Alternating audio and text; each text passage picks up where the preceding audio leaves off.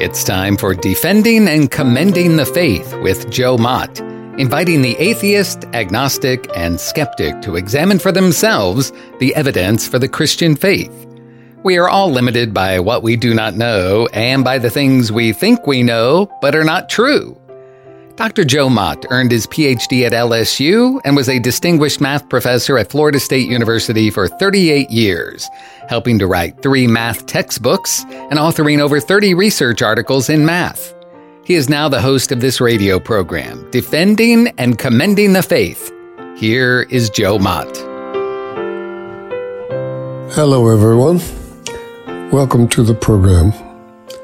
I'm continuing today to address what can be learned from the 2022 George Barna survey. In previous episodes of the program, I addressed the first thing, namely the church is losing 80% of the youth in the church from the ages of 18 to 29. Now I focus on the second thing, that only 2% of parents of teens in the church operate by a biblical worldview. C.S. Lewis, an author of more than 30 books and one of the most influential writers of his day, who was a literary scholar, a Christian theologian, and a Christian apologist, having held academic positions at both Oxford and Cambridge universities. His reputation was that he was one of the intellectual giants of the 20th century. His book, Mere Christianity, had an important impact on me. Regarding the actions of Christ followers, Lewis said this, quotes, It means, of course, trying to do all that Jesus says. There would be no sense in saying you trusted a person if you would not take his advice. Thus, if you have really handed yourself over to Him, it must follow that you are trying to obey Him, but trying in a new way, a less worried way, not doing these in order to be saved, but because He has begun to save you already. Not hoping to get into heaven as a reward for your actions, but inevitably wanting to act in a certain way because a first gleam of heaven is already inside you. End. Many reasons are possible why people fail to live by a consistently biblical worldview. From my perspective, the person may not really be a Christ follower in the first place. So, if that is the case, it is not surprising that he does not have a biblical worldview. I accept this proverb don't measure a person by what they say, but rather measure them by their actions.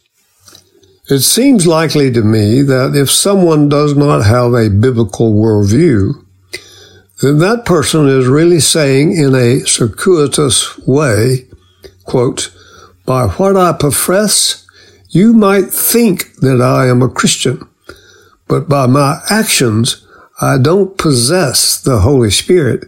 That makes me a Christian. End quotes. A.W. Tozer, pastor of Southside Alliance Church in Chicago from 1928 to 1959, said this, quote, Plain horse sense ought to tell us that anything that makes no change in the man who professes it makes no difference to God either. And it is an easily observable fact that for countless numbers of persons, the change from no faith to faith makes no difference in life. End quotes. That being the case, True repentance and faith has to happen in advance. For the unsaved, evangelization and true commitment to the Lord is the key. Now, some comments about an article from the website gotquestions.org called Why do so many Christians not have a biblical worldview? First, they may be Christian but lack biblical knowledge. If someone does not know what the Bible says about, say, the sanctity of human life, sexuality, marriage, loving others, the fruit of the Spirit, etc., then they cannot be truly obedient to God. If, for example, you are unaware that we are to speak up for those who can't speak for themselves, Proverbs 31 verse 8, or that of the seven things that God hates includes hands that shed innocent blood, Proverbs 6 verses 16 through 19, it will be difficult for you to form a biblical worldview on the subject of abortion. For the uninformed, education is the key. Second, those who don't live by a biblical worldview may believe they know what the Bible says on a certain issue, but reject it anyway. In times past, the Barna Group conducted a survey to determine whether people truly believed what the Bible said. The results were startling. Only 4% did. Professed Christians did not fare much better. If a professed Christian does not believe what the Bible says, it will be impossible to have an authentic biblical worldview.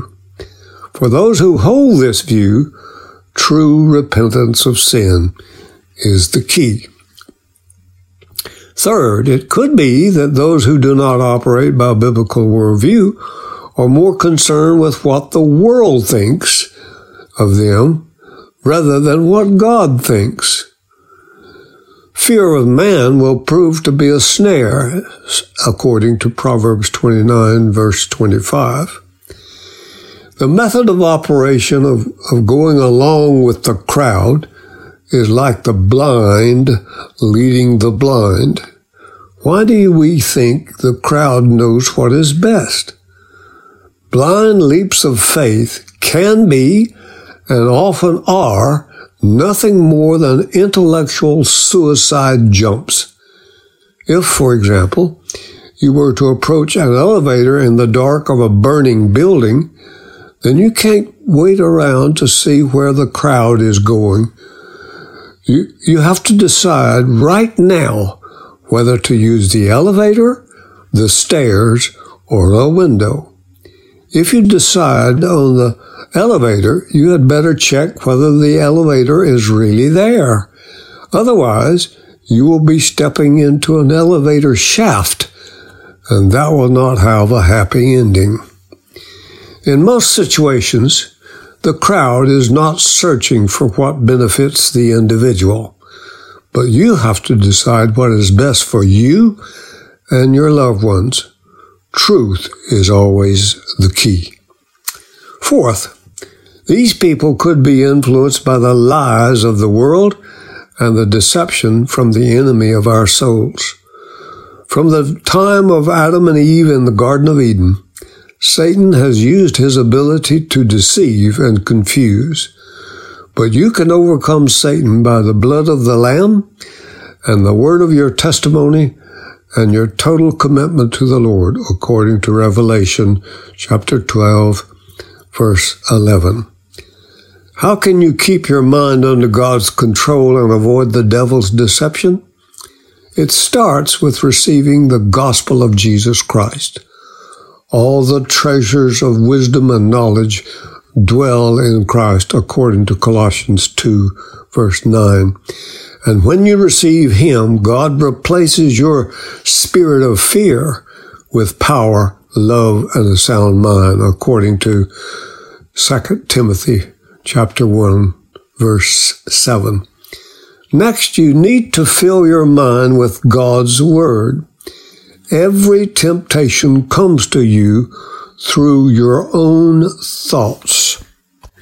The book of James declares, Let no one say when he is tempted, I am being tempted by God. For God cannot be tempted by evil, and God Himself does not tempt anyone.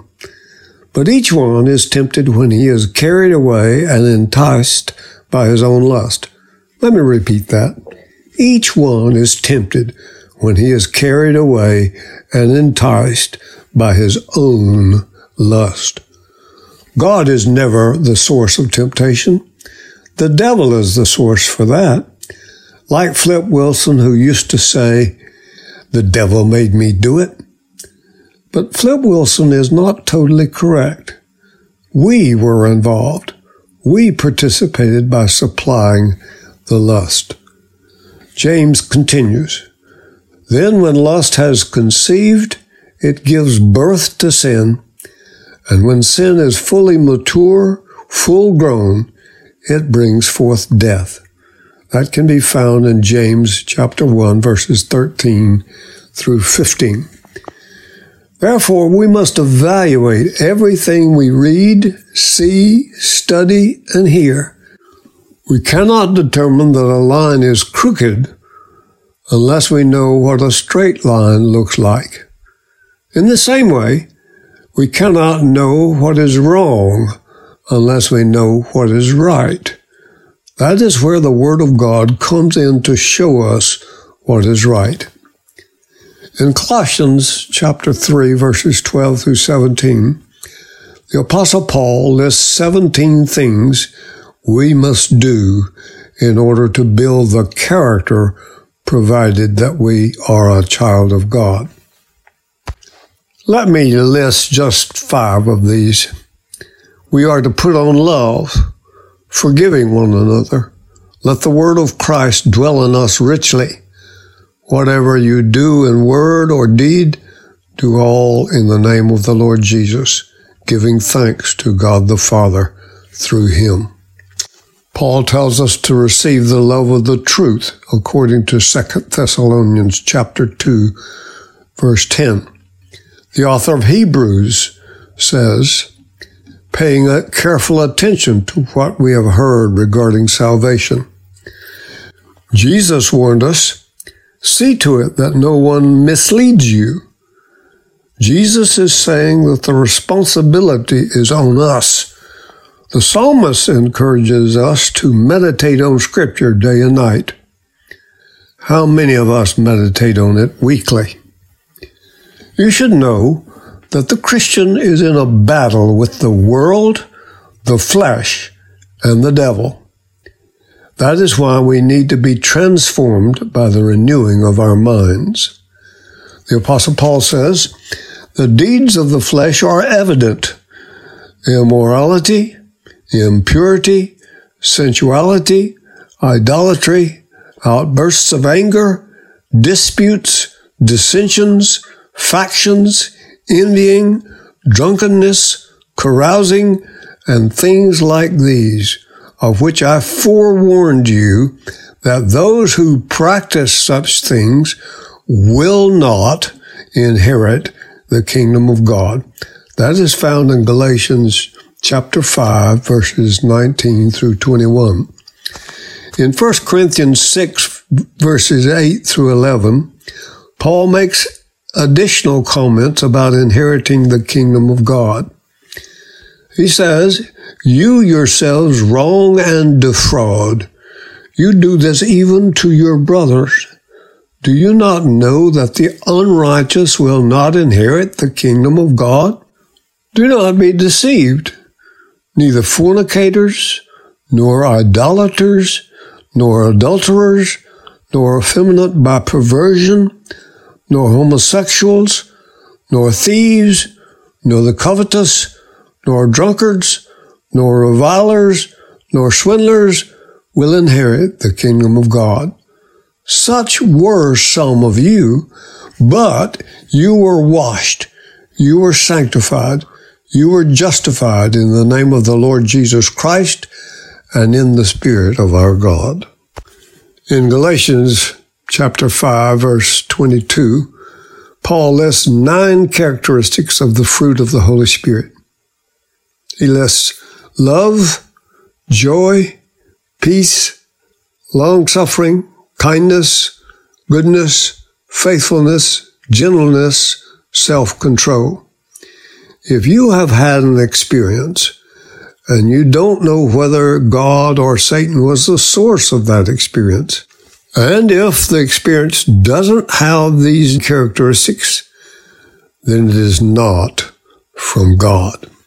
For those who are compromising about what Scripture says, courage is the key. Fifth, it may be that these people are lukewarm in their commitment to Christ. Like the church of Laodicea, they are neither cold nor hot, unwilling to take a stand for Christ. For the lukewarm, commitment is the key. Sixth, those people not living by a biblical worldview are swayed by their circumstances and doubt God's promises. The truth is, the provision is in the promises, according to 2 Peter chapter 1 verses 2 through 4. For the doubting, faith is the key. To have a consistent biblical worldview, we must go back to the Bible and take hold of the promises God has given to us. Realize the world, the flesh, and the devil offers us nothing. For what profit is it to a man if he gains the whole world and is himself destroyed and lost? I encourage you to make the choice to think biblically about everything.